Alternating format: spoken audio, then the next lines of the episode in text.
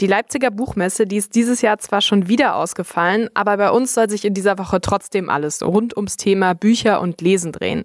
Vielleicht habt ihr es ja auch schon mitbekommen. Wir haben gerade eine Themenwoche zur Zukunft des Buches und auch in Radio für Kopfhörer soll das heute natürlich Thema sein. In dieser Podcast-Folge wollen wir heute mal einen Blick auf das Thema Form werfen. Das wirkt vielleicht erstmal ein bisschen abstrakt, aber ich verspreche euch, das wird sich gleich ändern. Ihr hört Radio für Kopfhörer. Mein Name ist Johanna Stolz. Hi. Mephisto 976. Radio für Kopfhörer.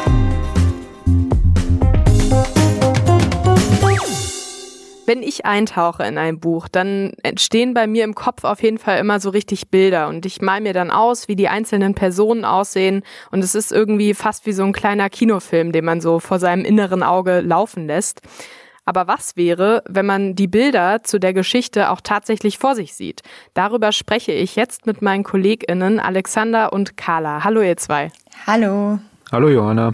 Ihr habt ja beide mit verschiedenen AutorInnen über genau dieses Thema gesprochen. Und ich würde jetzt mal mit dir anfangen, Alex. Du hast ja am Dienstag mit den Autorinnen Anna Haifisch und Lina Ehrentraut gesprochen. Ja, genau. Die beiden zeichnen Graphic Novels. Und das bedeutet, sie schreiben ihre Geschichten und zeichnen die Bilder gleich dazu. Äh, die Geschichte wird also immer mit dem Text und den Bildern zusammen erzählt. Die beiden versuchen dabei aber Alltagsprobleme auf ihre eigene Art darzustellen und äh, setzen sich auch unter anderem damit auseinander, was es für sie bedeutet, Kunst zu machen. Das unterscheidet ihre Arbeit auch vor allem von Comics wie Asterix oder von lustigen Taschenbüchern, wie Lina es mir erzählt hat.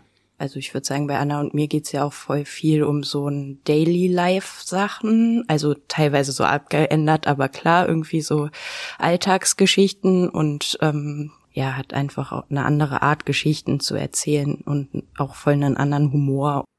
In den Comics von Anna und Lina geht es also vor allem so um das Alltägliche, was uns natürlich auch alle beschäftigt. Carla, du hast ja mit äh, Lukas Rietschel gesprochen. Wie ist das in seinen Werken? Also Lukas Rietschel ist Schriftsteller und er beschäftigt sich teilweise auch mit Alltagsszenen, aber anders als Anna und Lina. Ähm, zuletzt hat er ein Theaterstück fürs Schauspiel Leipzig geschrieben und das heißt Widerstand und wurde aufgrund von Corona als digitaler Theaterfilm umgesetzt. Am bekanntesten ist aber sein erster Roman Mit der Faust in die Welt schlagen heißt er. In beiden Texten, also im Roman und im Theaterstück, geht es um Menschen, die irgendwie am Rand der Gesellschaft stehen und sich nicht gesehen fühlen. Lukas formuliert das folgendermaßen einfach, wie man aus dieser Gesellschaft rausfliegen kann, wie man das Gefühl haben kann und entwickeln kann, nicht mehr dazuzugehören, auch nicht mehr dazugehören zu wollen vielleicht. Ähm, und das so ein bisschen zu ergründen, also das zieht sich auf jeden Fall durch beide Texte durch, würde ich sagen. Ja. Lukas Rietschel hat dabei einen speziellen Fokus auf Ostdeutschland, weil er selbst hier aufgewachsen ist und genau diese Gefühle selbst erlebt hat. Ja, das sind ja auch äh, sehr aktuelle Themen, die er da dann auch sehr anschaulich beschreibt. Und dabei sind Bilder dann natürlich auch ein Thema, ne? Ja, die Bilder sind sowohl im Roman als auch im Theater wichtig. Der Roman, der entwirft Bilder vor allem über Beschreibungen, also zum Beispiel über die Landschaft, die Orte, die Tageszeit oder das Wetter viel der, der inneren Welt, der, der Figuren und des gesamten, die, der Gesellschaft, die ich da zeichne, natürlich auch über äußere Bilder irgendwie gezeichnet wird. Also bei mir, finde ich zumindest, spielt Landschaft eine große Rolle, spielen öffentliche und private Räume eine Rolle. Ähm, ich versuche also darüber sozusagen eine Atmosphäre irgendwie zu, zu bauen und zu gestalten. Lukas Rietschel nutzt die Bilder also, um eine Atmosphäre zu erzeugen. Im Theaterstück ist das anders als im Roman. Lukas Rietschel hatte als Autor wenig Einfluss darauf, wie die Bilder dann konkret aussehen. Er schreibt die Dialoge und die Regieanweisungen und kann so beeinflussen, was passiert. Aber über die Bilder in der Inszenierung entscheiden die Regie und die Bühnen- und KostümbildnerInnen. Okay, also als Autor eines Theaterstücks hat Lukas Rietschel da eher weniger Einfluss auf die Bilder, die dann auf der Bühne letztendlich auch zu sehen sind. Ähm, bei den Graphic Novels, da ist das ja wahrscheinlich wieder was ganz, ganz anderes. Wie kann ich mir das denn im Entstehungsprozess vorstellen? Also kommt da zuerst die Idee zur Geschichte oder stehen da die Bilder am Anfang? Ja, klar. Also da sind die Bilder natürlich auch, kommen auch direkt aus erster Hand der AutorInnen. Und Lina sagte mir, dass bei ihr die Geschichten oft zusammen mit den Bildern wie in einem Film entstehen, weil sie den Film auch so gerne mag. Für Anna Heifig funktioniert das aber nicht so rum. Also sie hat manchmal große Lust auf ein bestimmtes Setting, das sie gerne zeichnen würde und denkt sich dann dazu entsprechend eine Geschichte aus. Meistens kommt bei ihr aber die Geschichte zuerst. Beides gleichzeitig zu machen, funktioniert für sie auf jeden Fall nicht. Ich glaube, das hat sich ein bisschen entwickelt, ähm, dass ich jetzt in letzter Zeit, vielleicht in den letzten ein, zwei Jahren, vielleicht eher die Geschichte habe. Oder zumindest ein grobes, eine grobe Struktur vielleicht. Weil ich das früher halt sehr gemischt gemacht habe, also gezeichnet, geschrieben, immer so ein bisschen parallel und dann ist mir das oft passiert, dass es so Ausschuss gab, dass ich ganz viele Seiten wegwerfen musste und äh, aussortieren musste, weil das dann natürlich am Ende irgendwie im Buch gar nicht mehr funktioniert hat. Bei Comics ist das ja dann irgendwie auch sehr intuitiv, also die Bilder einzusetzen, das gehört ja auch zu der Form dazu. Mittlerweile schauen wir aber auch vor allem viele Filme, viele Serien und da werden die Bilder ja direkt mitgeliefert. Ein Beispiel ist dann natürlich die Beliebtheit von Streamingdiensten wie Netflix. Carla, vielleicht noch mal zu dir. Was meinst du? Hast du das Gefühl, dass man sich so ein bisschen daran gewöhnt? Also brauchen wir in Zukunft immer Bilder, um einer Geschichte überhaupt folgen zu können? Ich fände es sehr, sehr schade. Ähm, es ist doch wunderschön, ein Buch zu lesen und dabei ganz eigene Bilder zu der Geschichte im Kopf zu entwerfen. Mir geht's manchmal sogar so, dass ich die Bilder, die ich im Kopf habe, nicht durch Bilder aus Verfilmungen ersetzen möchte, einfach weil ich die eigenen Bilder so wertvoll finde und die so gerne mag.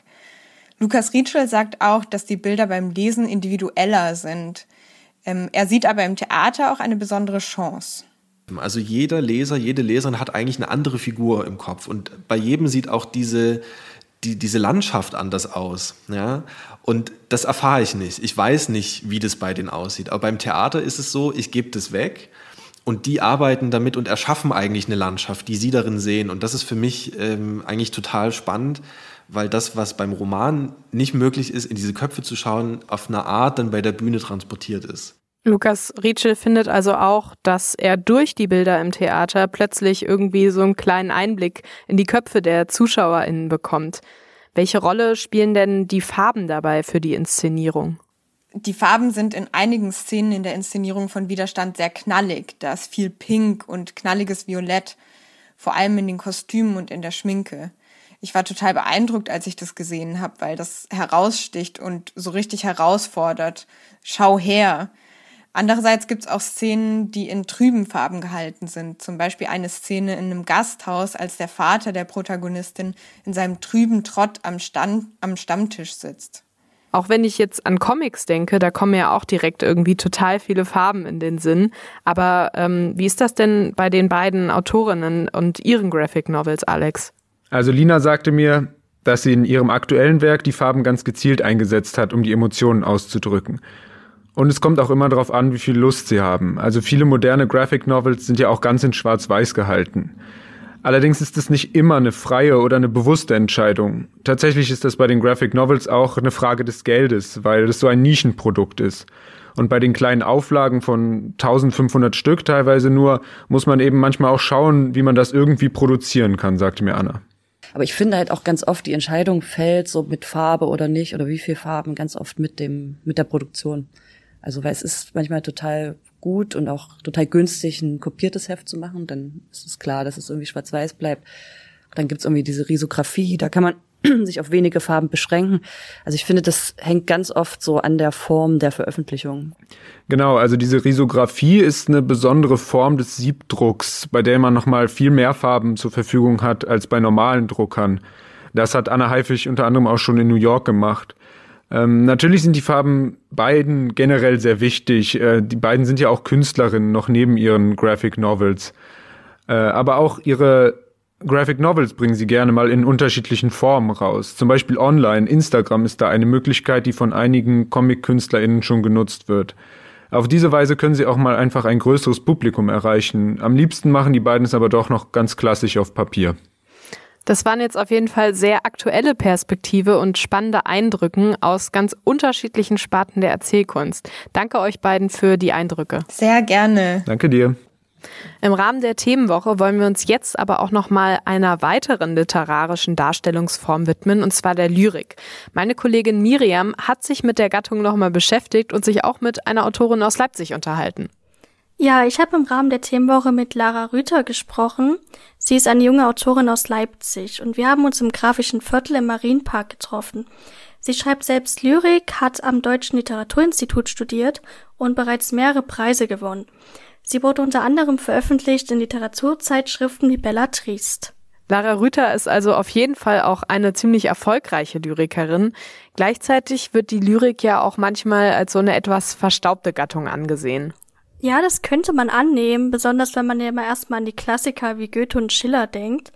Trotzdem gibt es auch unter jungen Menschen inzwischen eine ziemlich breite Community, die gern Lyrik liest und auch hört, zum Beispiel in Form von Poetry Slams. Und ich habe sie einfach mal selbst gefragt, wie sie dazu gekommen ist, Lyrik zu schreiben. Meine Liebe zur Lyrik hat sich ähm, in, während des Studiums in Hildesheim manifestiert ja, so bin ich dazu gekommen über ähm, erst über Hertha Müller und dann Monika Rink und dann ähm, verschiedene Literaturfestivals und und dann habe ich das irgendwann selbst versucht. Also du hattest ja, ich hatte gelesen, dass du in Hildesheim Kulturwissenschaften studiert hattest. Mhm. Und du hattest dann so während des Kulturwissenschaftsstudiums hast du dann zur Lyrik gefunden. Gab es da irgendwie einen bestimmten Auslöser zu oder einfach so? Mm, es gab so einen Sommer, in dem ich in der Prosa nicht mehr weitergekommen bin. Das heißt nicht mehr weiter, aber in dem ich gemerkt habe, ich kann nicht das sagen, was ich sagen will, ohne eine andere Form zu finden und ähm, habe dann einfach versucht, mich so ein bisschen frei zu machen und das ist dann der, mein Weg in die Lyrik geworden. Diese Suche über die Form, dieses Freimachen, etwas über sich zu sagen, ohne prosaisch zu erzählen ja, das war so mein Moment. Also hast du die Lyrik so als die Form gewählt, um deine Geschichten zu erzählen, weil sie dir einfach mehr Freiraum und Radikalität bietet? Ich weiß nicht, ob ich wirklich Geschichten erzähle. Ich glaube, ich tue immer so, als würde ich Geschichten erzählen.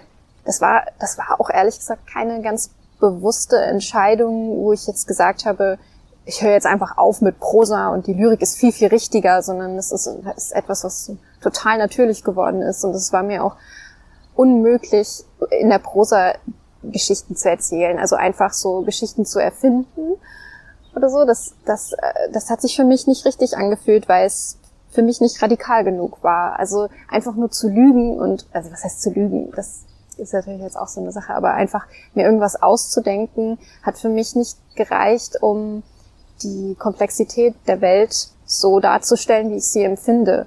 Und ich stelle mir so viele Fragen über die Welt, die ich mit der Form der Prosa, wie ich sie damals kannte, ähm, ist natürlich jetzt auch ganz, ich weiß natürlich, dass es auch ganz andere Arten von Prosa gibt jetzt. Also jetzt bin ich ein wenig belesen.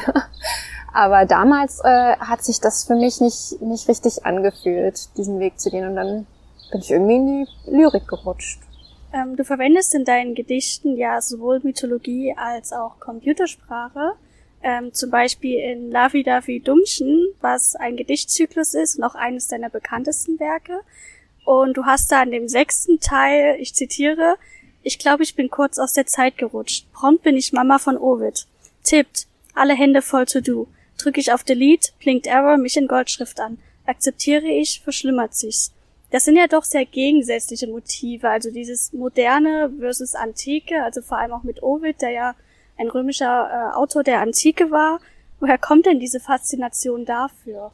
Das kommt eher aus so einem, aus den Fragen, die ich mir stelle. Also in was für einer Welt leben wir und ähm, wie versuchen wir unsere Welt wahrzunehmen und diese Reizüberflutung und diese unglaublich vielen verschiedenen Facetten des Lebens versuche ich irgendwie mh, mm, so zu kombinieren und diese Gleichzeitigkeit von allem zu verstehen. Und das dadurch, das ist ja durch Sprache für mich ein sehr, sehr äh, mächtiger Weg eigentlich, das mir so anzueignen und diese Fragen zu versuchen zu beantworten.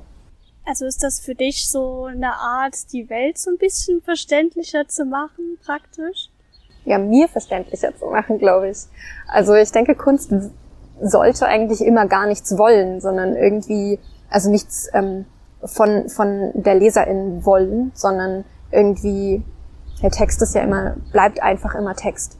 Ich möchte irgendwie Menschen verstehen. Ich möchte verstehen, warum Menschen etwas tun und warum nicht und warum, hm, was das bedeutet eigentlich, dass man so viel wissen will und dieser Hunger nach Wissen so so allumfassend ist, aber gleichzeitig stellt man sich auch manchmal so absichtlich dumm oder äh, manchmal ähm, gibt man sich auch diesen äh, wieder besseren Wissens etwas ähm, et etwas hin oder ja, das hat irgendwie für mich alles was miteinander zu tun. Also Romantik und Wissenschaft und Mythen und Computersprache, das ist ja etwas, was alles irgendwie gemacht hat, wer wir sind, was wir für Menschen sind. Und ich kann da nichts Allgemeingültiges behaupten, aber es ist mein, meine Art, diese Fragen an die Welt zu stellen und so zu gucken, was das macht, wenn man sie aufeinandertreffen lässt. Lyrik hat ja nun auch oft den Vorwurf, hochtrabend zu sein. Also man denkt ja bei Lyrik meistens erstmal an Goethe und Schiller. Deine Gedichte wirken dagegen sehr zugänglich und auch relatable. Und du arbeitest selber auch sehr viel mit Anglizismen und schreibst zum Beispiel auch alles klein. Und ähm, das ist mir selber auch in anderen Gedichten schon öfters aufgefallen. Ist das denn so die moderne Form der Lyrik? Es ist, glaube ich, ein Merkmal für moderne Sprache. Also wenn wir uns unterhalten, benutzen wir auch ähm, Anglizismen. Du hast gerade relatable gesagt, obwohl du es nicht hättest machen müssen. Also das, ähm, ich glaube, dass, dass also Sprache verändert sich ja andauernd und es wäre, glaube ich, auch gelogen, so zu tun, als ähm, würde unsere Alltagssprache ähm, keinen Einzug in die moderne Literatur haben. Also das ist, es wäre, glaube ich, schwierig, das herauszuhalten für mich. Das auf jeden Fall, ja. Du hattest im Vorfeld schon mal erwähnt, dass du auch gerade an einem eigenen Gedichtband schreibst. Auf was können sich die LeserInnen denn dabei freuen? Ja, ich hoffe auf ein äh, schönes Buch, in dem man ja da, das zum Teil noch geschrieben werden muss, aber ähm, ja, ich hoffe, dass sich ähm, LeserInnen freuen auf viele Gedichte von mir, in denen es um das Menschsein geht und um unsere Zeit. Ähm, jetzt zum Schluss noch mal eine etwas provokantere Frage und zwar, hat die Lyrik denn überhaupt eine Zukunft? Eine Lyrik ist eine Nische. Also ein Lyrikband ist ein Bestseller, wenn er um die 500 Mal verkauft wird. Ich denke aber auch, dass das die Leute, die Lyrik lesen, dass sie das auch wertschätzen aus einem Grund. Also Leute, die Lyrik lesen, lesen es ja, weil ähm, die Prosa gewisse Dinge nicht leisten kann für sie oder mh, mm, weil sich das auch nicht unbedingt ausschließen muss, Lyrik und Prosa zu lesen. Also warum sollte man sich entscheiden müssen? Es ist so, manchmal hat man für, hat man Lust auf, auf Lyrik und manchmal hat man Lust auf Prosa. Aber im Prinzip ist ja Literatur der Ort, an dem über Gesellschaft nachgedacht wird. Und ich denke, das gilt genauso für die Lyrik wie für die Prosa. Deswegen Lyrik hat eine Zukunft, natürlich. Lyrik und Literatur als Ort, an dem über Gesellschaft nachgedacht wird. Ein sehr schöner Schlusssatz von der Autorin Lara Rüther und auch ein sehr gelungener Abschluss zu unserer heutigen Podcast-Folge im Rahmen der Themenwoche zur Zukunft des Buches. Danke euch, dass ihr wieder bis zum Ende dran geblieben seid. Und wer von euch jetzt immer noch nicht genug hat nach dieser langen Podcast-Folge, dem äh, würde ich mal auf unseren Instagram-Account verweisen, at Mephisto976. Da findet ihr uns und da setzen wir uns auch noch weiter mit Literatur und natürlich der Zukunft des Buches auseinander. Außerdem könnt ihr gerne nochmal auf unsere Webseite schauen, radiomephisto.de heißt die. Da findet ihr dann auch nochmal viele Beiträge zum Nachlesen und natürlich auch die Interviews in voller Länge zum Anhören. Ich würde mich jetzt verabschieden. Die nächste Folge von uns, die gibt's dann ausnahmsweise schon morgen. Ich hoffe, ihr seid wieder dabei und bis bald. Tschüss. Mephisto 976, Radio für Kopfhörer.